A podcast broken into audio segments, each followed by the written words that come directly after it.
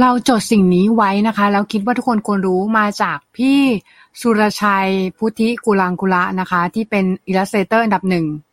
ของโลกนะคะ ในการจัดอันดับของอาคายนะคะ จริงๆ มันเป็นหลักการสังเกตเชื่อมโยงเป็นหลักในการย่อยสิ่งต่างๆ ที่เขาใช้เอาสิ่งรอบตัวหาความเหมือนต่างกันของสมุดหนังสือนะคะโต๊ะเก้าอี้เช่นโต๊ะให้ความสำคัญกับท่อนบนของร่างกายในขณะที่เก้าอี้ให้ความสำคัญกับท่อนล่าง เก้าอี้ไม่จำเป็นต้อง เหมือนโต๊ะนะคะ พี่เขาไปดูงานศิลปินระดับโลก แล้วก็รู้สึกว่ามันไม่เหมือนกับที่เขาเคยเรียนค่ะนะคะ ก็คือมันต่างออกไปมาก ๆเลย แล้วก็มีความรู้สึกว่ามันมีบางอย่างที่ทำให้พี่เขาคิดขึ้นมาได้นะคะ หลายอย่างมากๆที่ทำให้พี่เขาคิดขึ้นมาได้นะคะ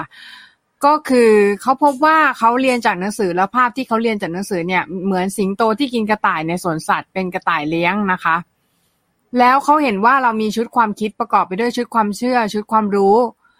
กับการซ้อนของมันนะคะ ก่อตัวเป็นความคิดที่ไม่เหมือนกันของแต่ละคน ตอนนั้นพี่เขาถามว่าถ้าชุดความคิดแบบนี้ หรือพื้นฐานที่เรามีมันผิดเนี่ย ในความหมายที่ว่ามันไม่พอ เช่น ถ้าเขาเรียนต่อปริญญาโทชุดความเชื่อเขาจะพังเขาเลยเปลี่ยนใหม่ค่ะเขาเลยไปเรียนอาชีวะใหม่หมดเลยนะคะ ก็คือเขาจะเรียนชุดความคิดใหม่จากที่ล้มละเลระนาดเรียงตามระบบคุณค่าของชีวิต โดยจัดใหม่หมดนิยามศัพท์ใหม่หมดไม่ใช่ตามพุทธานุกรมเริ่มจากเรื่องศาสนาก่อนเรื่องชีวิตความรักความสำเร็จความล้มเหลวนะคะ ตอบตัวเองในช่วงเวลานั้น นิยามใหม่จัดเรียงใหม่ แล้วค้นหาพื้นฐานไปเริ่มจากสิ่งนั้นนะคะว่ามันคืออะไรนะคะเขาสมัครเรียนอาชีวะสองปี เพราะเขาเชื่อว่าเบสิกสำคัญที่สุดการจัดเรียงลำดับความสำคัญเนี่ย เป็นเรื่องใหญ่มาก ๆ นะคะ